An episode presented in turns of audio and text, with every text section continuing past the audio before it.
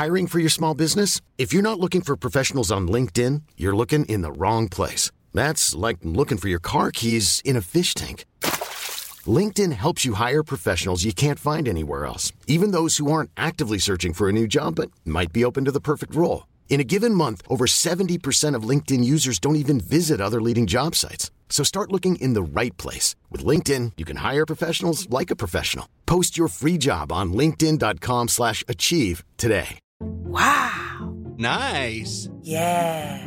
What you're hearing are the sounds of people everywhere putting on Bombas socks, underwear, and t-shirts made from absurdly soft materials that feel like plush clouds. Yeah, that plush. And the best part? For every item you purchase, Bombas donates another to someone facing homelessness. Bombas. Big comfort for everyone. Go to bombas.com slash ACAST and use code ACAST for 20% off your first purchase. That's bombas.com slash ACAST. Code ACAST.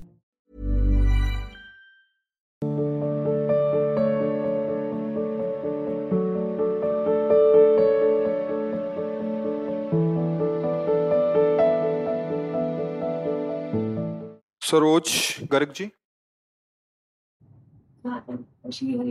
Radha Vallabh Shri Harivansh. महाराज जी मैं पिछले कुछ सात आठ महीने से आपके प्रवचन सुन रही हूँ।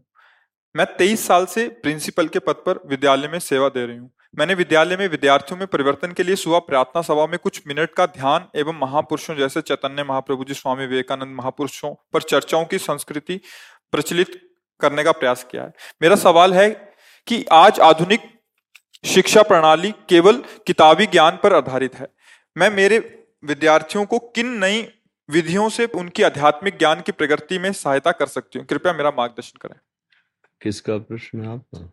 हाँ सबसे पहले हमारी दृष्टि होनी चाहिए बच्चों की दिनचर्या पर। चाहे साधक हो या विद्यार्थी हो, जिसकी दिनचर्या ठीक नहीं है उसका स्वस्थ ना विचार होगा और ना स्वस्थ शरीर होगा और ना वो उन्नति को प्राप्त होता है। सबसे पहले दिनचर्या। अब हमारी नई पीढ़ी की दिनचर्या ही खराब हो गई, क्योंकि सूर्य उदय के पहले उठने की दिनचर्या बहुत मंगलमयी होती है। अब बच्चे दस बजे सो के उठ रहे हैं, आठ बजे सो के उठ रहे हैं। कोई महत्व ही नहीं कि भुवन भास्कर जो ज्ञान प्रदान करने वाले बुद्धि के दाता हैं, जिनका पूर्व से लेकर के आज तक वो जो भी थोड़ी समझ रखते हैं, अर्घ के द्वारा उनका स्वागत करना, वेद मंत्र, गायत्री मंत्रों के द्वारा उनकी अर्चना, वंदना करना तो चलो, तुम्हें मंत्र नहीं ज्ञान है, तुम्हें ऐसा ज्ञान नहीं तो कम से कम उनके आदर के लिए सैया का तो त्याग कर दो। वैसे चार बजे प्रातः उठना सबके लिए अत्यंत आवश्यक है। अगर प्रातः चार बजे नहीं उठे और आप सैया में सो रहे हैं, भगवान सूर्य उदय हो रहे हैं तो आपकी बुद्धि क्षीण हो जाएगी, आपकी आयु क्षीण होगी, आपका श्री कांति तेज नष्ट हो जाएगा। आप देखो चेहरों में कहा तेज दिखाई दे रहा है? कहाँ तेज है? कांतिमान चेहरा, प्रकाशमयी वाणी, पवित्र आचार विचार कहाँ दिखाई दे रहा? न शौचाचार का ज्ञान है, न कोई दिनचर्या है। तो पहले बच्चों को सुबह उठना सिखाएँ। अपनी दिनचर्या ऐसी करें, दस बजे तक सो ही जाएँ। तो ग्यारह, बारह, एक, दो, तीन, चार, छह घंटे हुए। हम करें और एक घंटे सो लें, सात घंटे अगर सो ले तो पाँच बजे जग जाएँगे। तो हमें लगता है कि सूर्य उदय के घंटा भर पहले जग गए, एक घंटा मतलब लगभग छह बजे सूर्य उदय होते होंगे। तो पाँच बजे सबसे पहले उठे। सबसे पहले उठ करके दो चार भगवान नाम लेना सिखाए। हम कह रहे हैं, माला नहीं। राधा राधा राधा राधा राधा राधा। बस। फिर धरती के पैर छुए। फिर उठकर माता पिता के चरणों को स्पर्श करे। जो बुज़ुर्ग जन है, बड़े जन है, सबके चरणों को प्रणाम करे। फिर जल पिए। जो बासी मुँह जल है ना, वो उदर के बहुत से रोगों को नष्ट करता है, ब्रह्मचर्य की पुष्टता करता है। फिर थोड़ा टहल कर सोच जाए। फिर स्नान आदि करे। फिर दस मिनट दंड बैठक। बच्चे हैं ना, दस मिनट आसन और दस मिनट बैठकर प्राणवायु का संशोधन, अनुलोम विलोम, ऐसे मतलब तीस मिनट वो समय इसमें लगावे। फिर इसके बाद जैसे हम शास्त्र स्वाध्याय करते हैं, वैसे अपने वो दिनचर्या में जो स्कूल में पढ़ाया गया है बिल्कुल स्मृति में बैठ जाएगा। स्मृति में और आज का जो खान पान है, वो चाउमीन, पिज्जा, बर्गर ये सैंडविच ये जो चीज़ें हैं, ये उनकी आंतों को कमज़ोर करेंगे, उनकी बुद्धि को गिराएँगे, क्योंकि अपवित्र और गरिष्ठ वस्तुएँ स्वाद में तो अच्छी लगती हैं, लेकिन ये स्वास्थ्य के लिए या बुद्धि पवित्रता के लिए बिल्कुल हानिकारक है। छोटे छोटे बच्चे इन्हीं को खा रहे हैं। छोटे छोटे बच्चों के हाथ में मोबाइल है। जो जो चाहे वो उसको देख सकते हैं। कैसे उनका जीवन बनेगा? तो ये प्रातः की दिनचर्या करके, फिर जब स्कूल जाए तो वहाँ जिसे आप कहते हैं ध्यान तो बच्चे हैं, वो किसका ध्यान करेंगे? ध्यान तब होता है जब हमारी एकाग्रता कुछ तो समिटी हो, कुछ तो हम ध्येय के विषय में जानते हो। ध्येय जिसका हम ध्यान धरने जा रहे हैं, उसके विषय में कुछ तो जानकारी हो कि हमें किसका ध्यान रखना है। जब ऐसे करोगे, अंदर पूरी चंचलता चल रही, ध्यान तो हुआ नहीं ना? हाँ जैसे हम लोग जब स्कूल में थे तो जाते ही एक प्रार्थना करवाई जाती थी। हे प्रभु, आनंद दाता, ज्ञान हमको दीजिए। शीघ्र सारे दुर्गुणों को दूर हमसे कीजिए। लीजिए हमको शरण में, हम सदाचारी बने। ब्रह्मचारी धर्म रक्षक वीर व्रत धारी बने। पूरा तो सुबह सुबह। अब इसका प्रभाव पड़ता है। प्राय वैसे स्कूलों में अब भी होती होगी। प्रार्थना करवाते हैं। प्रार्थना करवाने के बाद जैसे शनिवार को बच्चों का एंजॉय डे होता है मनोरंजन के लिए। उस दिन मैंने जैसे चैतन्य महाप्रभु दिया हाँ। तो बच्चों को नहीं पता था कौन है। उस हाँ महापुरुषों के महापुरुषों के चरित्रों का तब प्रभाव पड़ेगा। पहले हम अपने चरित्र को सुधारें। हम लोगों को चाहिए कि बच्चों के साथ एकांतिक बैठक करें। दस, बीस बच्चे, पचास बच्चे जो हैं, अब उनको बताएँ कि देखो, ये क्रिया करने से तुम्हारा पतन हो जाएगा। उसमें सरमाए नहीं। जैसे डॉक्टर अगर हमारे अंगों को देखकर शर्माएगा तो ऑपरेशन ही नहीं कर पाएगा। वो छोटे बच्चे हैं। वो गलत बच्चों की संगति से अब आप बहुत बड़े महापुरुष का चरित्र बता रहे हैं। लेकिन बच्चों के संग से वो गंदी हरकतों में जा रहे हैं। वो गंदे व्यसनों में पड़ रहे हैं। पहले उनके चरित्र को हमें देखना होगा। अच्छा देखो, मोबाइल है अच्छा है, रखो। क्योंकि तुम्हें कोई, मान लो, जा रहे हो और अगर कोई ऐसा तो आप अपने घर फ़ोन कर सकते हो। आवश्यक भी है मोबाइल, पर उसमें ये बातें नहीं देखनी चाहिए, ये बातें सुननी चाहिए। उनकी आप पहले दिनचर्या सुधारो। अगर उनकी दिनचर्या नहीं सुधरेगी ना तो आप महापुरुषों के चरित्र गाएँगे और उनके चरित्र बिगड़ रहे हैं। तो वो बैठेंगे आपके सामने शांत, लेकिन कोई प्रभाव नहीं पड़ेगा। प्रभाव तब पड़ेगा जब हमारे चरित्र सुधरे। छोटे छोटे बच्चों में वो जैसे संक्रामक बीमारी फैल रही है, ऐसे इंद्रिय को बिल्कुल जो छूट दे करके गंदी बातें वो बढ़ रहे हैं, क्योंकि हमारे पास सब तरह के बच्चे हैं। छोटे छोटे बड़े बड़े तो सबसे जैसे अपने लोगों की एक दृष्टि होती है, एक दृष्टि गई तो पता चल जाएगा आप कितने दिन के ब्रह्मचारी हो, कितने आप कैसे भ्रष्ट आचरण वाले हो, वो दृष्टि में पता चलता है। कुछ ऐसे चिन्ह होते हैं, यौगिक चिन्ह, जिसे पता चल जाता है, बोले हम बीस साल से तो वो पता चल जाएगा कि तुम गप मार रहे हो कि है ऐसा। तो जैसे तेरह चौदह वर्ष का बालक है, उसकी हालत देखिए तो भाई ऐसा तो तब वो अपनी हालत वर्णन करता है कि मेरी हालत ये तो हमारी सबसे प्राथमिकता, उसकी दिनचर्या सुधारिए। महापुरुषों के चरित्र तक थोड़ा हृदय, अब वो अपने चरित्र से ही ना तो बैठे रहेंगे, पर वो जहाँ भागेंगे तो अपने चरित्र बिगाड़ने वाले।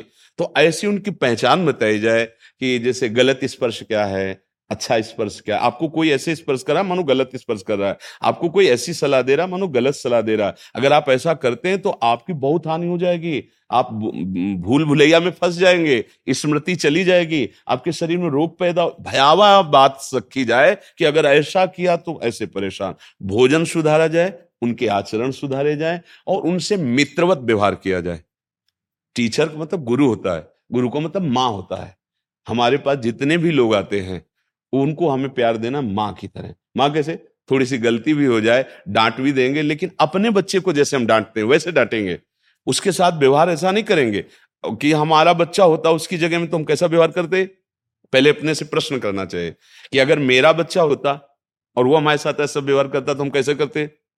हम प्यार से समझाते, भाई चलो ऐसा। हमको वही दृष्टि रखनी है कि हमारे क्लास में जितने बच्चे मानो ये मेरे ही बच्चे हैं। उनके साथ ऐसा प्यार का व्यवहार, किसी की गलती में उसको विरोध के द्वारा सुधारा कम जा सकता है, प्यार के द्वारा ज़्यादा सुधारा जा सकता है, उसको बार बार प्यार से समझा करके तो उस पर हम विजय पाए।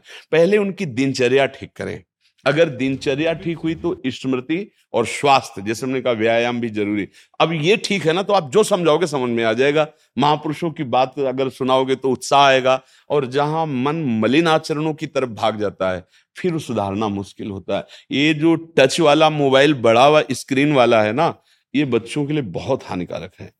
क्योंकि एक तो वैसी इंद्रियाँ चंचल होती हैं और अभी नए नए विकास हो रहे हैं मन बुद्धि के तो भागते हैं विषयों की तरफ़। अब उनको पूरा ज्ञान है, सब गेम खेलना, उसमें सब मोबाइल में क्या है, ये कहते हैं, सर्च करो तो कुछ भी संसार की बात आ जाएगी। अब उनमें से कोई चंचल बालक सर्च करके गंदी बातें दिखाएगा, वही संस्कार पड़ जाएँगे। तो कुछ अब कैसे संभाला जा सकता है? जिसके हाथ में स्क्रीन वाला बड़ा मोबाइल है, वो बच्चा तो फिर गड़बड़ हो जाएगा। अगर छोटा मोबाइल दिया जाए कि आपको फ़ोन करने के लिए ये है।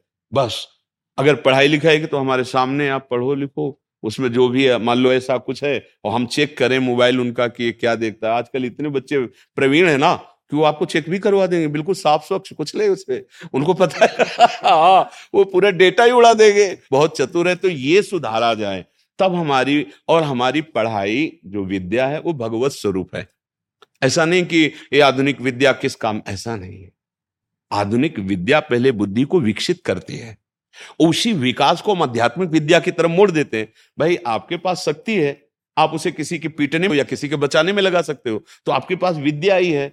आप उसे किसी की चोरी, हिंसा छल कपट या किसी को बचाने और किसी का समर्थन, समाज सेवा, देशभक्ति माता पिता की सेवा इसमें लगा सकते हैं, आध्यात्मिक विद्या में भी। ब्रह्म प्राप्ति, भगवत प्राप्ति में भी लगा सकते हैं। तो पहले विद्या प्राप्त करने के योग्य बालकों का खान पान उनकी दिनचर्या, उनका उठना, उनका सोना, उनका संग, इस पर ज़्यादा ज़ोर दिया जाए, तभी बात बनेगी। अगर इस पर ज़ोर नहीं दिया जाएगा, हम बात कर रहे हैं ब्रह्म ज्ञान की, और वो मतलब स्थिति उनकी गिरती चली जा रही तो वो बैठे ज़रूर रहेंगे, पल्ले कुछ नहीं पड़ेगा, क्योंकि पकड़ने वाली बुद्धि जो है, वो गिर चुकी है। वो वासना में गिर चुकी है। इसलिए हम तो बहुत प्रार्थना करते हैं कि माता पिता भी अपनी दिनचर्या ऐसी सावधान रखो कि आपके संस्कार बच्चों के ऊपर पड़ेंगे। आप जहाँ घर में रह रहे हैं, जो वातावरण उपस्थित कर रहे हैं, उसी संस्कार से बच्चे पल रहे हैं, तुमको वैसे ही भोगना पड़ेगा। आप उनके पहले गुरु हैं। आपको कुछ बातें ऐसी सावधानी से रखनी है अपने जीवन की, जो उनकी दृष्टि में ना आवे। जो उनकी दृष्टि में आए और उनका पतन करे, ऐसी बहुत सावधान। अब ऐसे ऐसे मूड पुरुष हैं। ले आओ बच्चा, वो बोतल रखी हो, गिलास रखा है। क्या संस्कार डाल रहे हो तुम? तुम पिता हो या उसके शत्रु हो? तुम हँसी मज़ाक ऐसी बातें और फिर उन बच्चों को तुम चाहते हो कि देशभक्त बन जाएँ, वीर बन जाएँ और ये दुर्गुण त्यागी बन जाएँ, कैसे बन जाएँगे? पहले आप अपना आचरण, यही सबसे बड़ी कमी। तो हमें अपने आचरण सुधारने हैं।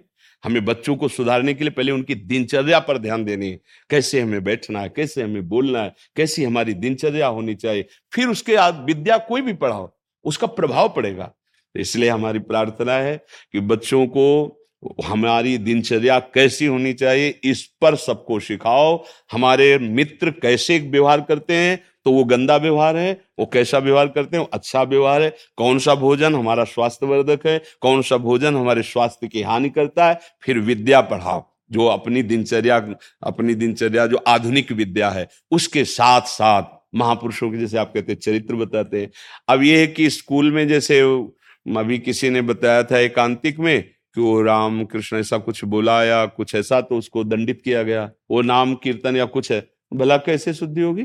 भगवान के नाम का विरोध टीचर कर रहे हैं। अगर वो मान लो तिलक लगा के गया है तो सात्विक भाव वाला है ना तो तिलक निषेध कर दो, ये तो मतलब भारत है, यहाँ तो ऐसा तो नहीं है। यहाँ तो बड़े बड़े चक्रवर्ती सम्राट भी ऐसे हुए जो अपने हाँ हाँ तो अब ये क्या आधुनिकता फैल रही कि अगर बच्चा सात्विक भाव करके जाए तो उसे थप्पड़ मार दे, वो नाम कीर्तन या कुछ भागवतिक तो उसको स्कूल से निकाल दे तो फिर कैसे सुधार होगा? कैसे सुधार होगा? फिर तो गलत बात होगी। तो ये हमको भी सुधार करना है, हमारे बच्चों की दिनचर्या पर ध्यान देनी है। हम हर साधक से कहते हैं, तुम्हारी दिनचर्या ही तुम्हारा भगवान है। अगर तुम्हारी दिनचर्या ठीक नहीं है तो सब बेकार है। दिनचर्या अपनी ठीक है और बारह वर्ष तक एक दिनचर्या में चले तो सिद्ध हो जाती है। कोई भी भागवतिक दिनचर्या या दैनिक दिनचर्या तो एक परिपक्वता आ जाती है। अब यहाँ ना सोने का कोई समय है, ना जागने का, ना खाने का, ना कोई दिनचर्या है तो कैसे कैसे इसलिए सुधार किया जाए? हमारी तो यही बात समझ में आती है, और तो कुछ समझ में आएगा नहीं हमें। बिना अध्यात्म के, बिना जीवन को संयम में लाए, बिना पवित्र आचरण के किसी की उन्नति होने वाली नहीं। ये लौकिक उन्नति उन्नति समझते हो? गंदे आचरण करके आप कुछ भी बन जाओ तो जब गिरोगे तब तुम्हें पता चलेगा कहाँ से फेंके गए हो। आप कितने नीचे गिरे हो कि उठने लायक नहीं रहोगे और शरीर तुम्हारा विनाशी थोड़ी छूटेगा फिर इसके बाद जो दुर्गति होगी फिर जैसे होता है ना कि आप तो ऐसा समझो धर्म करने वाले बड़ी उन्नति को प्राप्त हो रहे हैं उन्नति को प्राप्त नहीं हो रहे ऊँचे चढ़ा के पटके जाएँगे। ये ऊँचे चढ़ा के ऐसे पटके जाएँगे किसी काम के नहीं रहेंगे। सारे सुकृत नष्ट हो रहे हैं। अधर्म आचरण करने वाला कभी सुखी नहीं कभी शांत नहीं हो सकता कभी वो आनंद का अनुभव नहीं कर सकता। इसलिए गौरव जी? हरिवंश राधा श्री हरिवंश राधा राधा। महाराज जी आपके चरणों में कोटि कोटि प्रणाम। महाराज जी श्री जी व आपकी कृपा से मैं थोड़ा सा नाम जप करता हूँ। जब मैं किसी को व्यर्थ की बातें या वार्तालाप करते देखता हूँ तो मन करता है कि इनको समझाऊं कि ये भी नाम जप है? हाँ प्रभु नहीं गलत है ये सिद्धांत। ये गलत सिद्धांत है। इससे आप आगे नहीं बढ़ पाओगे। मन को समझाओ। तुम बाहर देख क्यों रहे हो? बाहर सब जगह भगवान है ये देखना है हमारा। कर्तव्य बनेगा। जब तो हम दूसरे में दोष दर्शन कर रहे हैं। और हमारा मन नाना प्रकार की चंचलता कर रहा है, हम उसको नहीं देख पा रहे। लगना चाहिए तुझे नाम में, तू बहिर्मुख होकर के इंद्रियों के साथ विषयों में विचरण कर रहा है। पहले यहाँ देखो, यहाँ, अंदर देखो। बहिर्मुख वृत्ति रखोगे तो फिर लाभ नहीं मिल पाएगा। अंतर्मुख में देखो। तेरे भावे जो करे, भलो बुरो संसार, नारायण तू बैठ के, अपनो भवन बुहार। जब अपने मन को आप निर्मल कर लेंगे तो आप में कहीं दोष दर्शन की वृत्ति ही नहीं रह जाएगी। अपना ही प्रीतम सब रूपों में खेल रहा है, ऐसा दसों दिशाएँ आनंदमय हो जाएँगे। हम क्या करते हैं? थोड़ी सी बात सुनी और दूसरे को सुना के, कि इसका कल्याण हो जाए वो कल्याण की बात नहीं, वास्तविक अहंकार का पोषण हो रहा है। मतलब अध्यात्म बड़ा सूक्ष्म विषय होता है। ये जैसे हमने कोई बात सुनी हो, लगता है कि सामने वाले को सुना देते हैं, ये भी सुखी हो जाएगा। बात ऐसी नहीं है। बात उसमें अपने अहम का पोषण करना है। अगर उसको सुखी करने की बात है और दिखाई दिया कि ऐसा है तो हम और भजन बढ़ाएँगे और उसको संकल्प करेंगे कि इसका स्वभाव बदले। उपदेश से ज़्यादा भजन काम करेगा, भजन। पर अभी हमारी स्थिति नहीं है ना। तो पहले क्या करना चाहिए? अपने पैर टिकाने चाहिए, मज़बूत। फिर डूबने वाले को निकालने के लिए सहारा देना चाहिए। आप तो खुद डूब रहे हैं और आप दूसरे को तैरना आता नहीं, प्रबल प्रवाह में बह जाओगे। अभी अभी क्या है? अभी आप खुद ही कह रहे शुरू किया है। तो अभी बहुत बड़े तैराक थोड़ी हो। कि आप दूसरे को पकड़ के धारा चीर जाओगे माया की। बहुत कठिन है। इसलिए क्या करें? पहले हम मज़बूत पैर, हमारी निष्ठा, हमारा भाव, हमारी जितेंद्रियता, हमारा मनोनिग्रह बिल्कुल हमारे हाथ में है। अब चलो। जब चलोगे तो कोई सुधारने लायक ही नहीं दिखाई देगा। क्योंकि सब में अपना प्रीतम दिखाई देगा तो सुधारने लायक ही ले रह जाएगा। बात ये बनेगी बच्चा। तो इसलिए हमारी प्रार्थना है मन की हर एक वृत्ति पर दृष्टि रखो और गुरुदेव उपदिष्ट नाम मंत्र आदि जो भी मिले, उसको खूब जपो और जहाँ तक हो सके, आप बचो प्रपंच राग से, आप बचो गंदी बातों से, आप बचो गंदे आचरणों से। फिर क्या होगा? तो ये समाज का सुधार अपने आप हो जाएगा, अपने आप हो जाएगा। फूल में पराग आता है ना बहरों को चिट्ठी नहीं भेजी जाती। अपने आप मडराले लगते हैं। उसका रसास्वादन, आपके अंदर भगवदानंद की जागृति होगी, जिसकी तरफ़ देख लोगे, छू लोगे, बोल दोगे, सतरती सतरती, सा लोकांतार्यति। उसमें इतनी सामर्थ्य आ जाती है, उसका संकल्प काम करता है। अगर आपके अंदर भजन नहीं है, आपके अंदर स्वयं वो आचरण नहीं जो उपदेश कर रहे हैं, एक एक भी प्रभाव किसी पे नहीं पड़ेगा। नहीं पड़ेगा। क्योंकि सब में सच्चिदानंद भगवान है। आप दम्भ कर रहे हो स्वयं में वो आचरण नहीं मन में जो चल रहा है, वही आचरण में है, वही वाणी में है तो जरा सा बोलोगे तो प्रभाव पड़ जाएगा। मन कुछ और है, आचरण कुछ और है, वाणी में कुछ बोल रहे, कुछ प्रभाव नहीं पड़ेगा तो तालियाँ बजेगी, मनोरंजन होगा, आपका भी और उनका भी, लेकिन सत्संग होता मन भंजन, मन की हर वृत्ति पर लगाम लगा के खड़े हो जाना, रोक देना उसको, जैसे वायु को रोकना दुष्कर उससे भी मन को रोकना। लेकिन महाबलशाली गुरु प्रदत्त नाम है, मंत्र है, उसके बल से मन को मोड़कर, जो मना खष्टानी इंदिराणी प्रकृति स्थानी कर सकती उनको मोड़कर सच्चिदानंद प्रभु की सन्मुख हो जाता है। जो भूला हुआ जन्म जन्मांतर का अपने सुख को प्राप्त करता है। कोई दूसरा नहीं। वही एक सच्चिदानंद भगवान घट घट में व्याप्त है। बस मुझे ये देखना है मुझे मेरी गलती सुधरनी है मेरी गलती सुधरी के सब मंगल में प्रभु है दूसरा कोई नहीं। मत्ता पर तरम नान्यत किंचिदस्ति धनंजय मेरे सिवा किंचन मात्र कोई वस्तु नहीं। यह है ज्ञान। वासुदेवा स्वरमित सम आत्मा सुदुर्लभा ये है ज्ञान। ये बात समझ लीजिए समझ गए? राम जी भिवानी से? प्रणाम महर्षि जी। महाराज जी राधे राधे।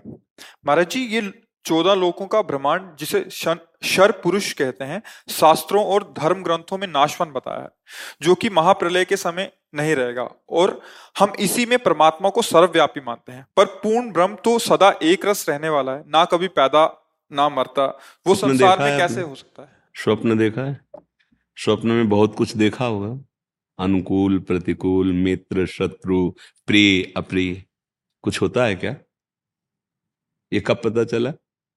जब जग गए, समझ रहे तब जब आप जगे तो अकेले थे, न कोई वो शत्रु था, न मित्र था, न वो बाज़ार थी, न वो कंगाली थी, न वो राजापना था, कुछ नहीं था स्वप्न में जो था। केवल केवल एक मन का विलास था। स्वप्न में एक मन ही अनुकूल बन गया, प्रतिकूल बन गया, नानात्व की सृष्टि कर दी। एक बार महाराज जनक जी, सैया पर शयन किए हुए थे तो स्वप्न आया कि उनका राज्य छिन गया और वो बहुत निर्धन हो गए। भूख से व्याकुल हैं। भिक्षा की तो कुछ चावल और दाल मिली तो एक मिट्टी के पात्र में आग एकत्रित करके वो चाल और चावल और दाल पका रहे थे। इतने में दो लड़ते हुए साण आए और वो मिट्टी का पात्र टूट गया, सारा भोजन बिखर गया। अब भूख से व्याकुल, आह की तो आँख खुली। तो देखा, सम्राट का भवन सैया और खूब अच्छे अच्छे पदार्थ पाके शयन किया था तो बोले ये सत्य की वो सत्य जो अभी देख रहा हूँ, ये जागृत सत्य कि अभी जो स्वप्न में देखा, वो सत्य तो बड़े बड़े विद्वान सभा में रहते थे, आए और कहा, यह सत्य की वह सत्य अब यह वह का विस्तार से कुछ वर्णन हो तो समझ में आवे कोई उत्तर नहीं, बस वो इतना ही पूछते थे, यह सत्य की वह सत्य अष्टावक्र जी महाराज बालक अवस्था में बालकों के साथ खेल रहे थे। बड़ा प्रसंग है। उनके जो पिता थे, कहोड़ ऋषि नाम था उनका, वो भी राजा जनक की सभा में अगर उत्तर नहीं दे पाए तो सब सुविधा होंगी, पर आप जा नहीं सकते जब तक उत्तर नहीं देंगे। तो उनके बालकों के साथ खेलते हुए उन्होंने कहा बहुत चतुर और विद्वान बनते हो, अपने पिता को मुक्त करा के लाओ ना। कहाँ है? माँ से पूछो जाके। माँ के पास गए, उनका, मेरे पिताश्री कहाँ है? आप कहती थी, किसी कार्य हेतु गए, पर आज तो मुझे पता लगा कि वो बंदी हैं। तो उनका बेटा मैं इस भय से नहीं बताती थी, तुम गए और कहीं तुम भी लौट कर ना हो तो नहीं, बताइए, है क्या विषय? बोले, विषय तो जनक जी जानते हैं, पर वहाँ जो विद्वान उत्तर नहीं देता, उसको सब सुविधाएँ दी जाती हैं, पर वो अपने घर नहीं जा सकता, उत्तर दिए बिना। ठीक, हम जा रहे हैं। वो अष्टवक्र थे, आज जगह से टेढ़े थे, वो पिता के हिसाब से थे। गर्भ में ही थे तो पिता वेद की ऋचा बोल रहे थे, उनमें त्रुटि हो गई। जरा त्रुटि हुई तो आवाज़ आई, इसको सुधार के बोलो, यहाँ त्रुटि हो रही। उन्होंने अपनी पत्नी से पूछा कौन बोल रहा था? बोले, गर्भस्थ शिशु, इतना वक्र है कि वहाँ से हमको उपदेश कर रहा है। तो प्रभु की लीला थी, उनको आवेश आया, एकदम साफ़ दे दिया तो अष्टवक्र, वो आठ जगह से टेढ़े थे। एक दो जगह से टेढ़ा हो तो आदमी चलने में, फिर आठ जगह से टेढ़ा हो तो ब्रह्म ऋषि थे, सभा में गए तो सब लोग हंस दिए, क्योंकि आठ जगह से और नवीन अवस्था थी। तो ऐसे देखा और कहा, मैं तो समझ रहा था ब्रह्म ऋषियों की सभा, ज्ञानियों की सभा है, पर यहाँ तो सब चमड़े और हड्डी की पहचान करने वाले केवल हैं। तो जनक जी ने कहा, ब्रह्म ऋषि कुमार, आप ऐसा कैसे बोल सकते हैं? तो उनका, आप क्या देख करके हंसे? बोले, आपके शरीर के तो ये क्या है क्या? चमड़ा, मांस और हड्डी, आप हमारे स्वरूप को जाने? चुप हो गए। हाँ क्या प्रश्न है तेरा जनक? ऐसी बात हिम्मत से कौन कह सकता है? भाई, राजा है और ज्ञानी भी है। क्या तेरा प्रश्न है? उनका यह सत्य कि वो सत्य। बोले, ना, यह सत्य, ना वो सत्य।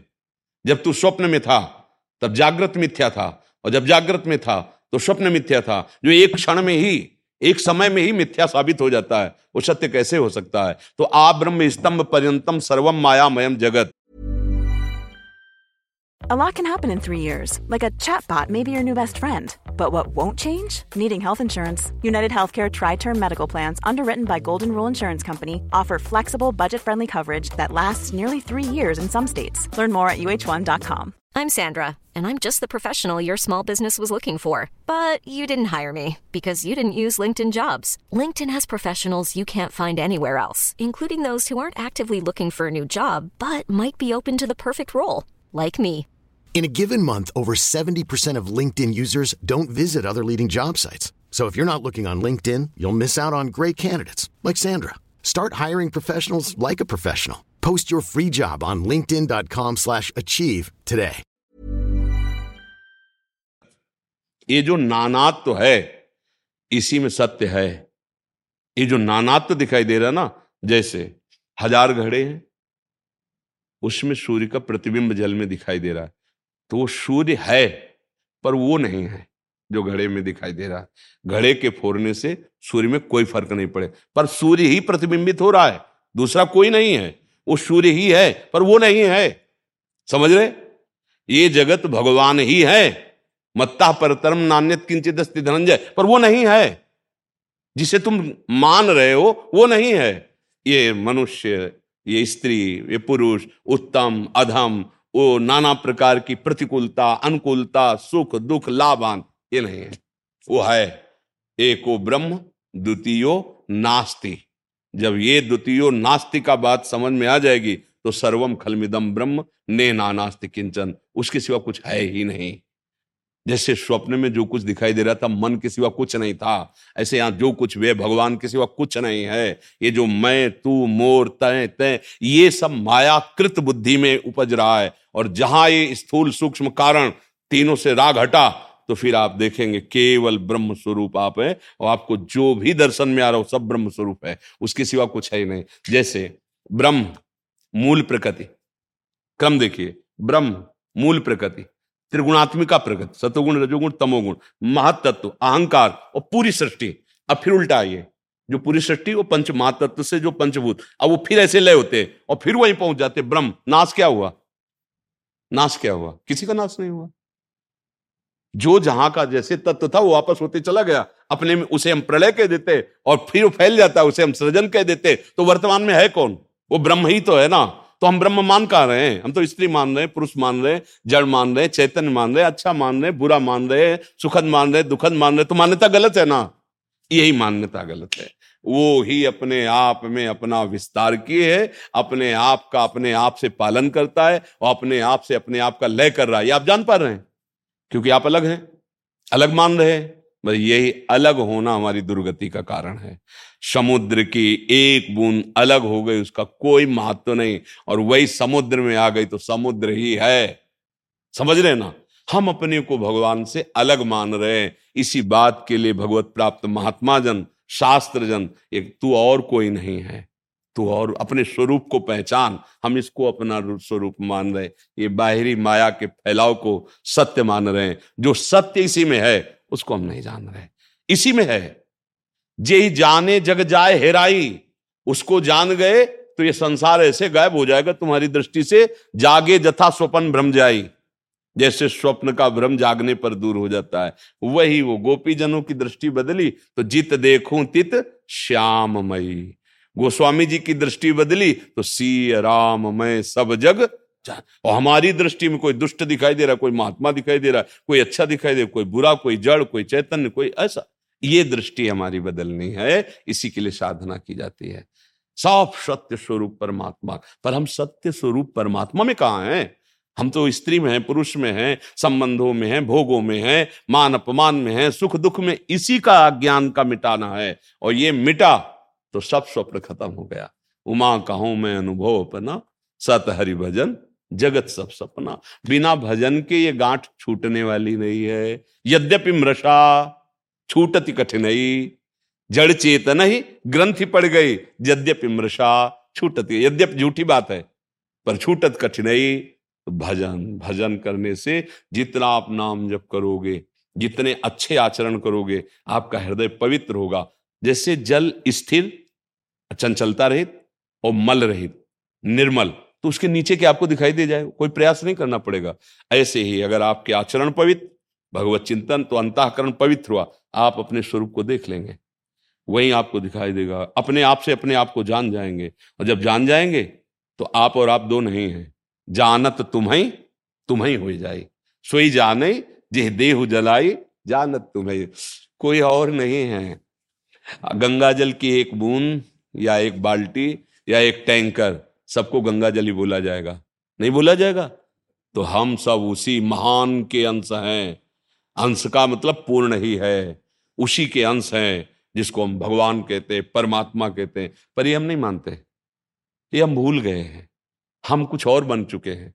हम स्त्री बन चुके, पुरुष बन चुके, हमारे कोई और हैं। एक भरोसो, एक बल, एक आस, विश्वास। इसका भाव जब समझ में आ जाएगा। बिना भजन के नहीं आएगा भाई। ये अध्यात्म है। ये केवल बुद्धि से समझ में नहीं आएगा। भजन, जितना आप पवित्र आचरण करोगे और भजन करोगे तो हमारी बात आपकी एकदम चिपक जाएगी हृदय में और बार बार राउंड मारेगी। हाँ ऐसा है, ऐसा, उसको मनन कहते हैं। और जितना मनन करोगे तो जैसे बर्तन मांझो ना तो चमक जाता है। ऐसे आपका मन, आपकी बुद्धि, आपका चित्त, आपका अहंकार प्रकाशित हो जाएगा। उसी में तुम्हें दिखाई देगा। जो स्थिति है ना, वो बातों से नहीं सुधरती। वो आचरण सुधरे और भजन। जैसे, हमें जाना बिहारी जी है, हम छठी कला की तरफ़ दौड़ लगाए बहुत तेज़ी से तो क्या हम बिहारी जी पहुँच जाएँगे क्या? हर कदम हम दूर होते चले जा रहे ना, वही दशा हमारी होती चली जा रही हमें जा, पाना है सुख, हमें बनना है अमर, मृत्यु, विनाश, ये मुझे नहीं चाहिए, दुख नहीं चाहिए, चिंता, शोक नहीं चाहिए, पर हम कदम उसी की तरफ़ बढ़ा रहे हैं। उस आनंद सिंधु से विमुख होकर दुखालय की तरफ़ जा रहे हैं। इसलिए विचार करो अच्छे आचरण में चलो और नाम जप करते रहो। हमें बहुत अच्छा लगता है, जैसे आप नवयुवक जन परमार्थ की बातें करते हैं ना, कि हमारी नई पीढ़ी थोड़ा जो गिरती चली जा रही समझे हमारा स्वरूप क्या है, हमारा धर्म क्या है। नारायण नर बन सकते हैं तो आप नारायण बन सकते हैं। आप में बहुत पावर है। बस आप भूल रहे हैं, इस भूल को सुधारना है। तुम्हारे पास सब कुछ है, तुम उसे भुलाकर फुटपाथ में मांग रहे हो। हम अपनी सामर्थ्य को नहीं पहचान रहे, हम अपनी शक्ति को जागृत नहीं कर रहे। हम गिगियाते घूम रहे कोई छू कर दे, कोई जंतुर बाँध दे अरे तुम खुद इतने पावरफुल के बच्चे हो कि महापावर हो तुम। जरा अपने स्वरूप में आओ, शेर का बच्चा भेड़ों के बीच में मिमिया रहा है और गडरिए के सांटे खा रहा है। एक बार शेर से मिलकर के और दहाड़ करे ना, न भेड़ दिखाई देगी, ना गडरिया। ऐसे ये माया और नाना प्रकार के दोष हमको परास्त कर रहे हैं, क्योंकि हम समझ नहीं पा रहे भगवत आराधन करो, भगवत प्रेमी महापुरुषों का संग तो आपको समझ में आ जाएगा कि आप हैं कौन। उसी के बच्चे हैं, जिससे त्रिभुवन परास्त होता है। तो तुम क्यों परास्त हो रहे हो? तुम उसको भूल गए हो, इसलिए तुम्हारी हालत हो रही। उठो उठो, महान बनो। ये असतो माँ सदगमय तमसो माँ ज्योतिर्गमय मृत्युर्मा अमृतम। देखो, हमारे को जो दुख मिलता है, उसका कारण होता है हमारा कोई ना कोई पाप। इस जन्म का या पूर्व जन्म का? हम लोगों से बहुत सी ऐसी गलतियाँ हुई जिनको अभी हम सोचे तो पूरे जीवन में हम ही को लगेगा कि हाँ गलती हुई है। सबसे हो जाती है गलतियाँ। पूर्व में पता नहीं कौन कौन सी गलती हुई है तो उन्हीं का जब परिणाम आता है तो वो दुख रूप बनता है, वो विपत्ति बनता है, वो संकट बनता है। तो हमें चाहिए कि नाम जप के द्वारा उसको नष्ट करें। नाम में सामर्थ्य है। राधा राधा राधा राधा राधा वल्लभ श्री हरिवंश। नाम जप करो। सुख का परम साधन प्रभु का नाम ही है। जितना नाम जप करोगे ना वो नाम जप आपके उन कर्मों को नष्ट कर देगा जो दुख देने वाले हैं। अधिक से अधिक अधिक से अधिक जब आपको समय मिले अपने कार्य से तो राधा राधा बीच में कार्य करते भी बोल सकते हैं राधा राधा। अमन शर्मा जी राजस्थान से? राधे राधे महाराज जी। गुरुदेव भगवान, आपके चरणों में कोटि कोटि प्रणाम। गुरुदेव, मनोकामना पूर्ति के लिए देवी देवताओं के मंदिर में सोने, चांदी के छत्र, उपहार सवामनी करना आदि ठीक है या नहीं? महाराज जी, कृपया मार्गदर्शन करें। हम तो इतना समझते हैं कि प्रभु की दी हुई सब वस्तु है। प्रभु की सेवा में जो अर्पित की जा रही, वो उत्तम भाव ही है। कामना से हो या निष्काम भाव से हो किसी भी तरह से जितने भी देवी देवता हैं, सब सच्चिदानंद प्रभु ही बने हुए दूसरा कोई नहीं। किसी भी भाव से जुड़े, भगवान ने आर्थ, अर्थार्थी, जिज्ञास, ज्ञानी, चार वर्णों के कोई दुख निवृत्ति के लिए, कोई संपत्ति प्राप्ति के लिए, कोई भगवान को जानने के लिए, और कोई भगवान में अभेद भाव से स्थित परमानंद का अनुभव कर रहे हैं। चार प्रकार के भक्त बताए। तो अगर कोई किसी भी देवी देवता को स्वामी मान करके छत्र चवर भोग, राग, फूल, बंगला, पोशाक, अहोभाग्य धन्य भाग्य है भले वो कामना से ही क्यों न करे, वो सतमार्ग में तो जुड़ा है, वो हिंसा द्वारा तो नहीं प्राप्त कर रहा है, वो व्यविचार द्वारा, छल कपट द्वारा, चोरी द्वारा तो नहीं कर रहा है, ऐसा ही करना धीरे धीरे उसको निष्कामता के मार्ग में ले आएगा, क्योंकि असत क्रिया नहीं है। सब कोई देहाभिमानी वृत्ति से सकामता में ही विचरण करता है। कोई बिरला ही ऐसा होता है, स्वरूप बोध करके अचाह स्थिति में स्थित हो जाए। इसलिए कोई उसमें निषेधात्मक भाव तो है ही नहीं। पर हाँ अपने धर्म की कमाई से, मेहनत के द्वारा, जो शास्त्र विरुद्ध आचरण करके पापाचरण से कमाई की गई, उसको देवी देवता स्वीकार नहीं करते, क्योंकि वो सब सतो तत्व में, सत्व तत्व में स्थित हैं और ये तामसिक राक्षसी वृत्ति द्वारा कमाया गया धन, वो आप माने की सेवा है, लेकिन सेवा नहीं है, वो अर्पित नहीं है, क्योंकि देवी, देवता सब भगवत स्वरूप हैं और वहाँ भाव की प्रधानता होती है। आप जो समर्पित कर रहे हैं, दैन्य भाव से कि हे प्रभु, या हे माँ, या किसी भी जो आपने आराध्य माना है, आपकी कृपा से ये जो मिला है, वो आपको समर्पित कर रहे हैं, आपकी सेवा में। ये भाव तो आ गया। हाँ लेकिन अगर अधर्माचरण करे, पापाचरण करे, फिर सोचे कि ऐसा वो वो पवित्र नहीं करेगा, वो माना नहीं जाएगा आपका। अशत वृत्ति द्वारा कमाया हुआ जो धन है, संपत्ति है, वो कभी सद्भाव प्रकट नहीं कर सकता है। इसलिए जो अपनी धर्म की कमाई से ऐसा करते हैं, वो प्रणाम योग्य हैं, भले कामना से करते हैं, क्योंकि वो प्रभु से चाहते हैं ना। तो प्रभु कामना भी पूर्ति करते हैं और निष्कामता का ज्ञान भी दे देते हैं। जैसे जैसे प्रभु प्रसाद जो आपको मिला है तो आपके अंदर उससे वैराग्य उत्पन्न होगा। वो स्वयं ज्ञान देते हैं। जैसे करदम जी महाराज, पत्नी प्राप्ति के लिए भगवान की तपस्या की, दस हज़ार वर्ष, भगवान प्रकट हुए। उन्होंने मांगा कि मुझे मेरे अनुरूप पत्नी मिले। तो देहूति जी प्राप्त हुई उनको। और ये नहीं मांगा कि आपकी प्राप्ति हो, पर भगवान स्वयं अपनी तरफ़ से कपिल भगवान के रूप में अवतरित होकर उनको सांख्य योग का ज्ञान दिया, परम पद में आरूढ़ होने का मार्ग दिया। तो ऐसे ही जो भगवान से माँगता है तो उसके साथ भगवान की करुणा होती है, जिसके उसके अंदर ज्ञान विज्ञान का प्रकाश होता है। भगवान से किसी भी भाव से जुड़े, देखो, जो भगवान को अपने स्तन में जहर लगाकर मारने के उद्देश्य से गई, उसको परम पद मिला। अगर हम भगवान को प्यार से दूध पिलाते हैं तो वो तो द्वेष, क्रोध, हिंसावृत्ति लेके गई थी। उसे जो यशोदा मैया को गति, वही भगवान ने पूतना को गति दी। शिशुपाल गाली बकता था तो जैसे वेद का स्तोत्र गाने वाले, निरंतर मनन करने वाले मुनियों की परम गति, वही शिशुपाल की गति है। अघासुर, बकासुर, ये भगवान के पीड़ा पहुँचाने के भाव से गए। इनका परम पद मिला।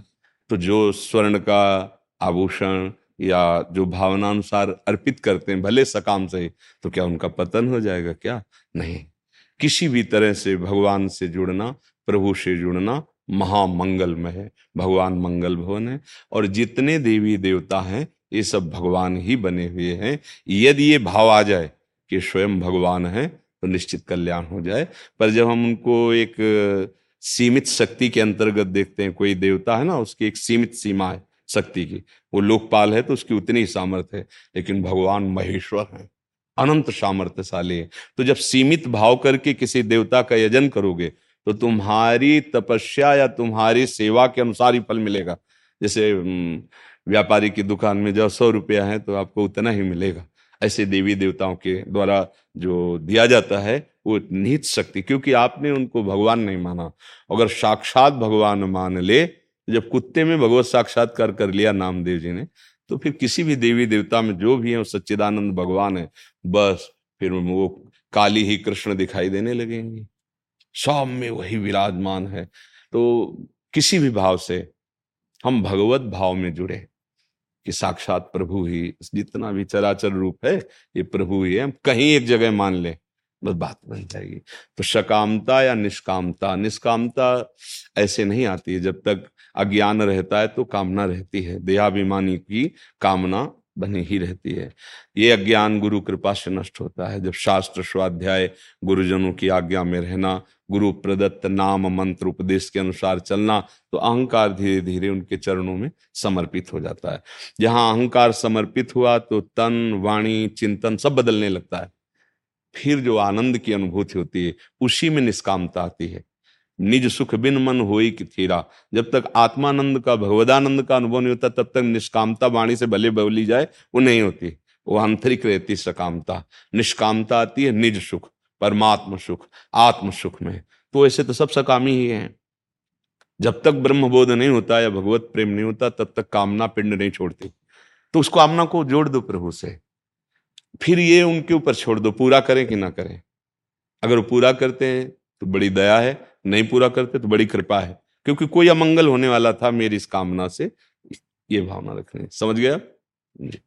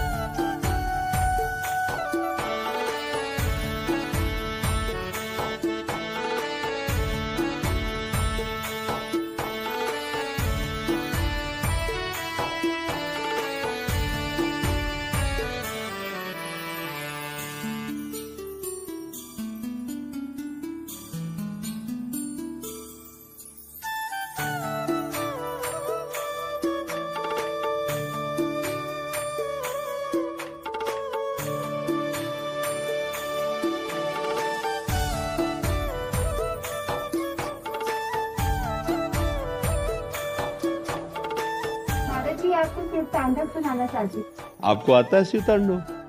तो एक श्लोक सुनाओ अच्छा सुनाओ। ज...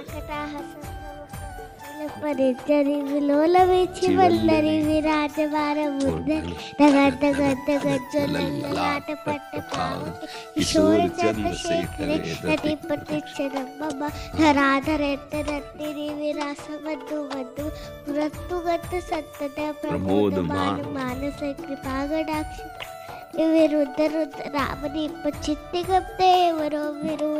तु मस्त निब्बत दो श्लोक सुना और बहुत बड़ी बात है आ, आप तांडो भगवान शिव का हाल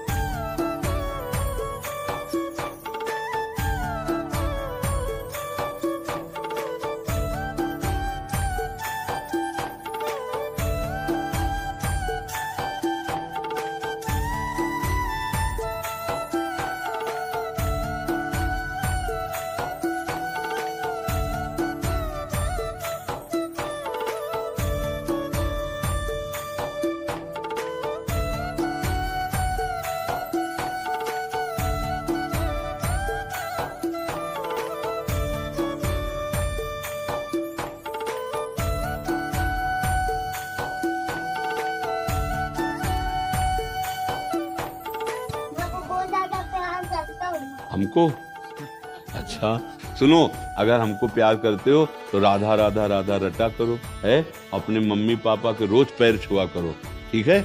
मम्मी पापा के पैर छूने का मतलब आप हमको प्यार कर रहे हैं। राधा राधा रटने का मतलब आप हमारी बात मान रहे तो आप हमको प्यार कर रहे हैं, ठीक है?